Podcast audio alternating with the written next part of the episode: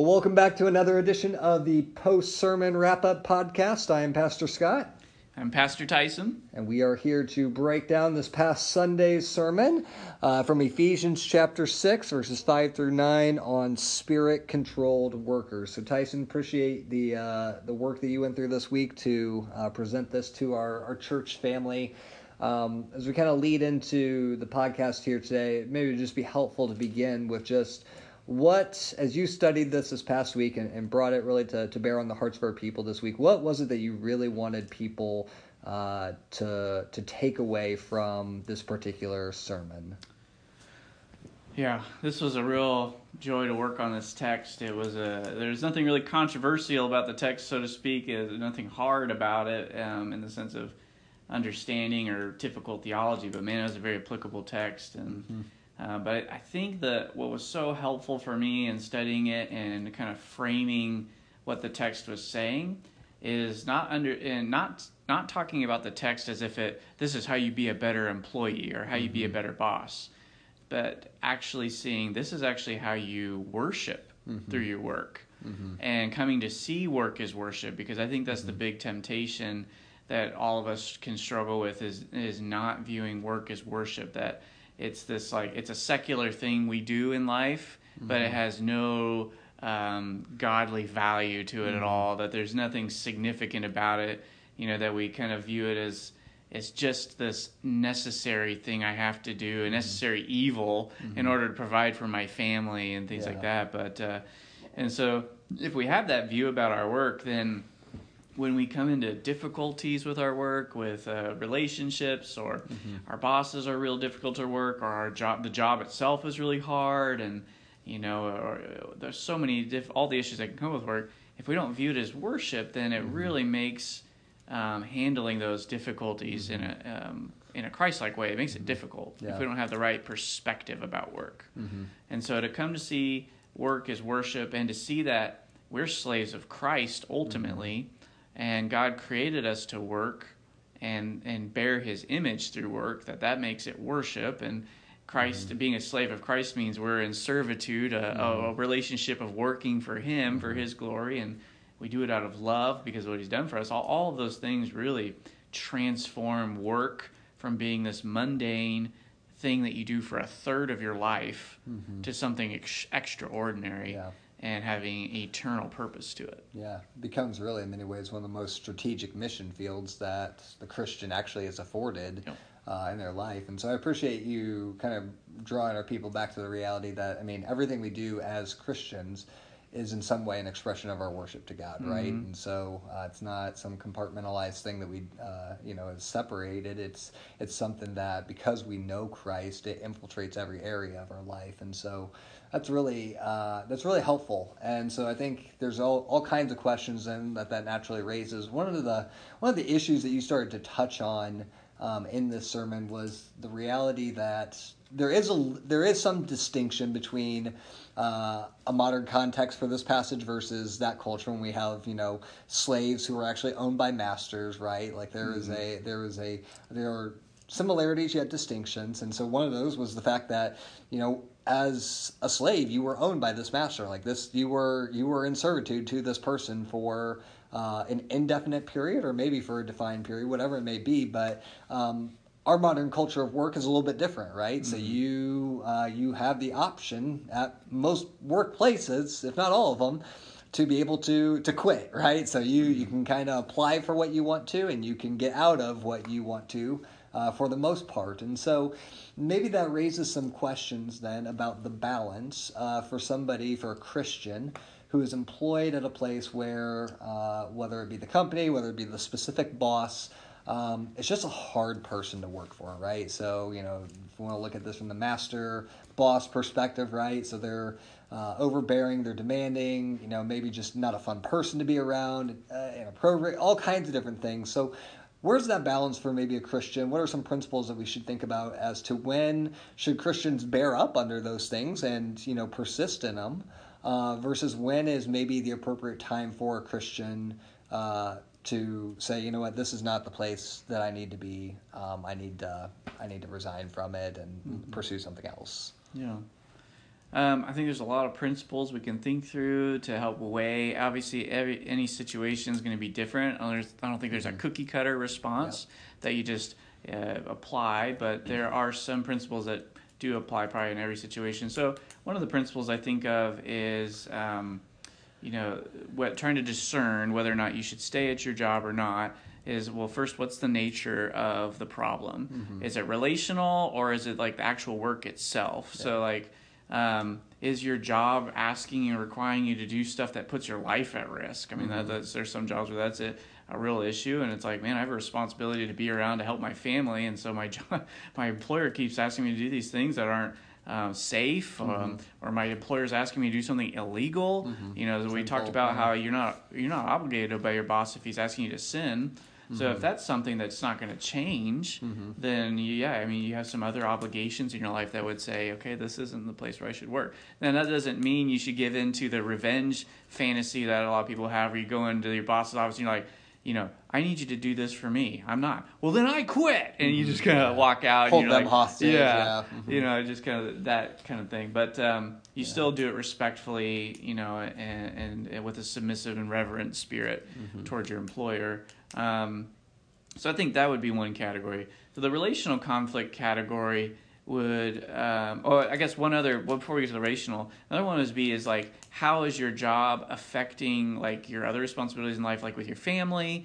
Um, so if you have a job that is it's safe to work, but maybe like it's so demanding that you are working tons of overtime mm-hmm. all the mm-hmm. time and it's never going to change. Like your boss is just always demanding more and more and more and more. Mm-hmm. Um, and let's say you you try to talk to your boss about it and be like, hey boss, you know I've got this stuff to do with my family at home at night mm-hmm. and all this extra stuff. Yeah. If if that won't change, then you don't say, well, again, you don't do that. Well, I'm just gonna quit. You can, mm-hmm. you know, but you just say, man, okay, I'm not able to fulfill my responsibilities by being involved at church mm-hmm. um, or being involved with my family and being there for them. I'm missing mm-hmm. out on some of those things. That would be a cause for wisdom and saying like uh, this job might be not be the best for me. Mm-hmm. It's bring because sometimes we make decisions based on jobs based on how much money we make, right? Yeah. That and that we we let that become the driving force. The driving force, and it's usually from a right heart attitude. We're like, well, I want to make a lot of money for my family, or I want to give give them the mm-hmm. best, and so mm-hmm. there's some good motivation there, but then we allow it to cloud or push out the other yeah. responsibilities we have in life. So that might be another reason why it might be time to change a job. Mm-hmm. Um, and then, okay, we get to the relational thing. Um, I think Matthew 18 is a really good where you can apply some similar principles mm-hmm. to the uh, restoration process. So if somebody's having a hard time with a coworker or their boss, you know, first thing I'm going to ask them, you know, when they're if they're talking to me like, I'm really struggling at work. You know, my my coworkers are horrible to work with, or my boss is so mean to me and all this stuff. And and I'll say, well, have you talked to them mm-hmm. just privately, you know, mm-hmm. respectfully? Just have you told them how mm-hmm. their behavior makes you feel? And mm-hmm. you know, just you can. We we talk about sometimes in relationships giving like a kind of a sandwich when you have to deal with conflict, where you you come in, you start with a nice soft piece of bread, and you say, hey, my boss I really like working here. I appreciate, you know, I'm really thankful for you, or I respect you. You know, just mm-hmm. kind of setting the tone so that they're not onto the defensive. Yeah. But you're saying, hey, when you did this, it really made me feel this way. Or, you know, mm-hmm. have you had those kind of conversations yeah. yet? That's what I would ask somebody. Mm-hmm. With the coworkers too, um, same idea. And then if that is, if they say, yeah, I've had those conversations and they just won't change, um, then I would be asking them, okay, what's the nature of the conflict? Is it something that you can bear up under? Like have you been mm-hmm. praying for it how long have you been praying for it yeah.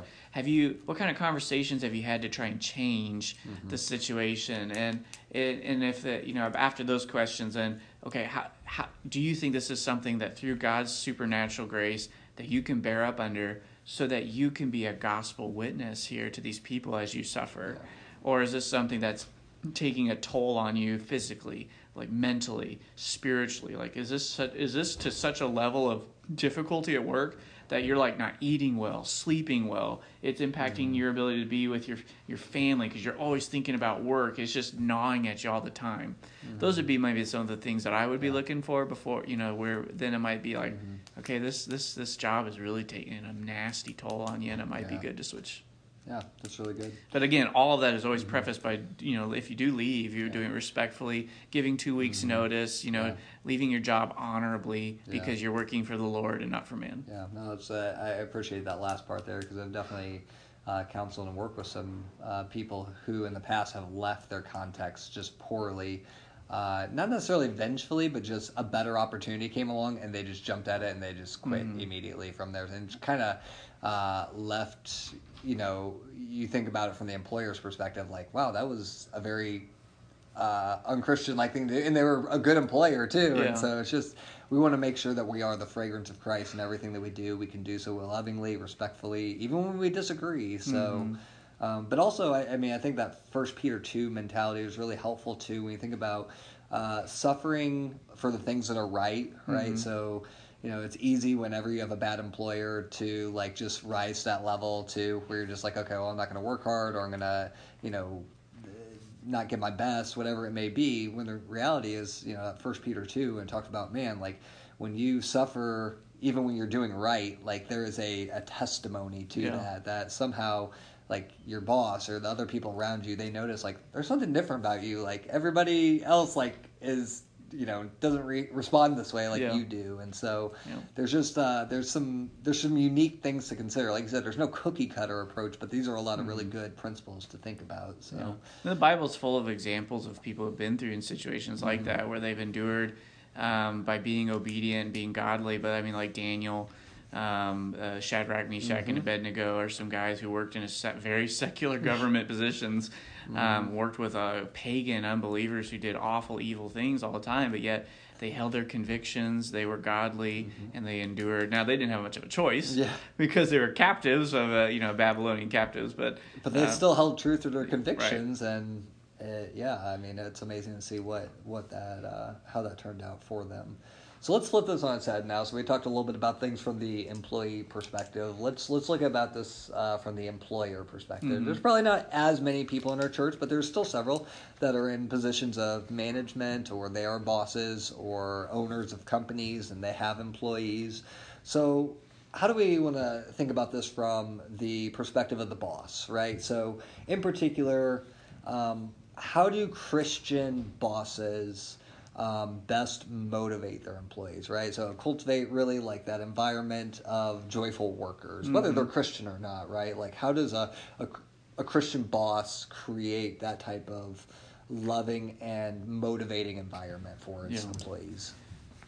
Yeah, I think uh, you know how uh, in Ephesians six it tells employees, slaves to um, obey with fear and trembling and sincerity of heart, and we talked about how that was like you know, showing reverence with an aim to please your employer, and that trembling was this, uh, you know, convey that it's visible. Mm-hmm. And so, you know, on the flip side, I think employers should um, be able to serve their employees and love on them in a way that's visible, mm-hmm. you know, mm-hmm. that's noticeable. And I think that is, you know, uh, it's so uh, important to help employees feel like you actually care for them and that they're not just this tool that you're using up for, you know, your bottom line that you just toss them out, you don't care about them, um, and then you know that. So I think being gracious at times where you can be, you know, if you have, you know, knowing that people are going through all sorts of difficulties in their life and that could be affecting their work at times. I think it comes through like doing things in your in your work environment to show and share that love. Um, we, you, know, we, you and I were talking about how even here at the church, we do that in our staff meetings or even when we have staff retreats, you know, these Christmas party dinner that we're going to do. These are opportunities where we love on the staff in the church and we thank mm-hmm. them for what they're doing and appreciate them. And um, I think also during the staff meetings, we talk about um, the we continually talk about the vision of what we're doing together and how we all contribute to that. And so we're expressing the value of the employees during that time and what they do. And so I think in the secular world, that's that translates the same way. Like if you're communicating your value to your employees, you're communicating thankfulness to them. Uh, being gracious to them, rewarding them where you can, like finding mm-hmm. ways to bless people yeah. Um, beyond just the paycheck. That communicates love and stuff. So I think if we're if bosses are uh, overly communicative where they can be to their employees, you know, share uh, winning people to the vision of what you're doing at work and not just uh, abusing them and using them as a mm-hmm. tool, but just like and so if you're trying to let's just say an example, if you're a boss and you're trying to institute a new policy that's like taking jobs in a different direction, you know, changing the way people do their work. Mm-hmm. Um, you how do you roll that out? Mm-hmm you know, uh, one is the managerial way, the dic- benevolent dictator, where you just say, "This is what we're doing. Get on board, or you're done." You yeah. know, and just kind of cold and harsh. Or, um, or do you kind of help win people to the vision, help them embrace it, help yeah. them win it, so that they get excited about it and passionate about it, and that takes more effort, thought, and planning to do that, mm-hmm. rather than just throwing it at them and say, "Hey, this is what we're doing. Get yeah. on board." and and bosses have a right to do that to a degree, but mm-hmm. you know we have to be careful too to, to remember our our example is Jesus, mm-hmm. who led by leading and not by just throwing power around. Yeah. So there might be some circumstances, and you know, I know there's so many different job scenarios out there where that you just have to roll out policies and say, "Hey guys, we got to change and adapt to this." But if and if and where you can, you know, trying to win people to the vision, help people capture it, help people how, see how they're a valuable part of it, mm-hmm. and just showing love and and seeking to bless people beyond the paycheck i think is a helpful way to mm-hmm. for masters to help motivate people. Because when employees work for an environment like that they want to contribute. They want to work hard. They want to be a part of that. Yeah yeah it, uh, yeah it cultivates i mean that's it becomes a more natural motivator for them. And so We've talked about a little bit from the perspective of the employee and now the employer. Maybe a final question that would be worth considering is uh, what what about for those in our church family who are in the more unique situation of uh, perhaps they are disabled. Uh, there's something that has taken them out of the workforce, uh, whether it be a long-standing illness or uh, physical limitations. Um, or maybe even just the people who are retired, right? They're they're no longer um, personally employed by uh, a company or boss anymore.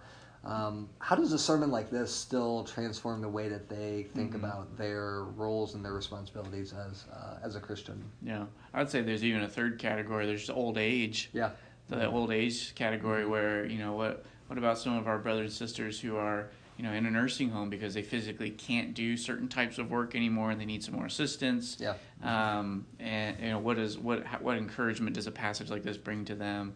So I'll try to address each category here briefly because it, it's not again not a cookie cutter response for that touches everybody.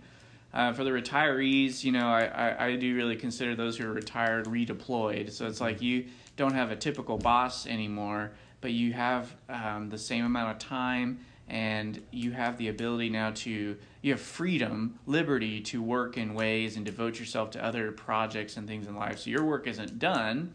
Um, you know i think john piper's book talked about this in his uh, don't waste your life and he's an example of how um, you know some people use their retirement just for themselves. Mm-hmm. Um, they go and they spend it all the time at the beach, or they're just traveling the world golf in their course, RV yeah. and the golf course and stuff. And he used the illustration of like being at the beach and collecting seashells. And he says on the day of judgment when I go to stand before the Father, mm-hmm. I don't want to say like, "What did you do with your retirement?" Look at my seashell collection, and mm-hmm. you know, and and so there's the running joke from the Babylon Bee that John Piper's running around the beach slapping seashells out of people's hands. But no, we don't want to waste our retirement, right? So I think to the retiree, you think about, okay, what what does God what what would God want me to be using this time for? Um, that doesn't mean you can't go on vacations and do stuff like that, but yeah. like, how can I redeem this time and for His glory? How can I be serving in ways that maybe my eight to five job used to hinder me and mm-hmm. things like that? So I think that'd be a the question I would want to pose to a retiree: How can I use my time for God's glory yeah. in this? So thinking intentionally that way. For the people who are disabled, I think the first and most important thing is to remember God's sovereignty. Mm-hmm. God has sovereignly put you in that position with the, with the suffering you're going through chronically, and so it's not. Um, it, you so you have to know okay god's got a purpose god wants me to work mm-hmm. like we all work we're, we're all working to a degree um, but remember, all work isn't paid work. Mm-hmm. All work isn't uh, the, you know the formal typical eight to five job. So with whatever strength, ability you have, what would God have you do in your position in life? Mm-hmm. Because just because God's given you this disability, this chronic issue that you're dealing with, doesn't mean God doesn't have something for you to do. Uh, Psalm 92, I think, is so encouraging because it says um, there, I think it's starting verse 13, following that um, that the righteous are kind of like a cedar in Lebanon. They're like a palm tree. So those trees in Jerusalem were or Jericho or uh, trees that were, could last hundreds of years yeah. and and live, live in the wilderness and all this kind of stuff. And he says they will not be they will not cease to be green and full of sap mm-hmm. And so that's we're kind of referring to old age and it's referring to spiritual like you won't cease to be fruitful for god's glory even in old age i think that can be applied to disabilities too it's like even if you are um, you know struggling to do typical work with your body if you still are able to do God's will. I mean, still, if He still has you here on earth, He's still got a purpose for you yeah. to bring Him glory. So that could mean even just being a prayer warrior. Mm-hmm. You know, um, reading Scripture, uh, writing letters to people, writing emails of encouragement to people. Like you have got a spiritual gift, and so you have to be more creative in thinking, how does God want me to work for Him mm-hmm. with this disability? Yeah. And I think that is so helpful and encouraging because sometimes we can you know when we have these chronic issues it can be very discouraging we struggle with depression and be like man do i even have a purpose do i have any worth or value and it's like yes you do mm-hmm. as long as god's got you here on earth god hasn't made any mistakes yeah. and you've got spiritual gifts you have ways in which you can serve that yes they're not typical ways but there is a purpose and work for you to do for god's glory uh, even though it looks different so try you have to be creative yeah. to think outside of the box and okay what ways can I be serving? That's that's so helpful for helping drive away self pity, depression, um, by reorienting your perspective towards others. Okay, mm-hmm. I've got this disability. God's sovereign. He hasn't messed up. What does He want me to do with what I can do? Yeah, it's different, but different isn't bad. So what what can I do? I got to think creatively here. Do I need to be a prayer warrior? Do I need to encourage people through emails? Or you know, what can I do? The, yeah. and, and sometimes it maybe it's reaching out to the pastors and if you if you need if somebody needs more help thinking through some of those things and we'd love to help but um, yeah there's lots of opportunities sometimes you just mm-hmm. need someone to help you think and then the last category was um, uh, old age yeah and again it's the same thing uh, what how asking how can I glorify God uh, in the context that I'm in mm-hmm. so let's say you're in the nursing home um, I, last I checked, we still have a great commission to share the gospel wherever we are. So how can I love my neighbors in, mm-hmm. in the in the nursing home? Um, how can I be praying for people? How can I be loving people and serving people? And if I if in my old age I'm just losing my faculties, you know, my physical ability to get up and do stuff for myself, it's like how can I be praying? How can I be worshiping God? Because and at the end of Psalm 92, it says that the, what it, re, it defines what it means to be full of sap. It says always praising God, for He yeah. is just. Yeah. And so, how can I always be praising God in the midst of my suffering, in the midst of my old age, in the midst of my disability, that He is just and good? How can I be letting that known to the world? How can I work in whatever form I can in the context that I'm in? in and, and not give into self pity, not give into depression or discouragement, but just keep knowing that God's got a purpose for me to glorify Him. That's great. Tyson, I appreciate you taking the time uh, today to just sit down and process this more. A lot for us to think about, but I mean, again, this idea of the fact that uh, as Christians we are not our own. We have been bought with a price, and therefore we are we belong to the Lord. And so all that we do um, is an expression of worship uh, to Him. So all kinds of ways that that, that manifests itself. But thanks for helping us see, uh, particularly what that looks like in the world of work and employee and employer relationships. So. Uh, we're excited for the coming weeks. Uh, we're getting close to the end of uh, Ephesians here. We're going to be taking a break here for uh, a few weeks. I know Pastor Daniel Bennett will be in the, the pulpit for us this uh, coming Sunday, so probably won't have a post sermon uh, podcast next week, but we will be back into it here in a few weeks as we enter into the final section, in many ways, of, of Paul's letter to the Ephesians. So thank you, church, and we'll look forward to, to seeing you then. God bless.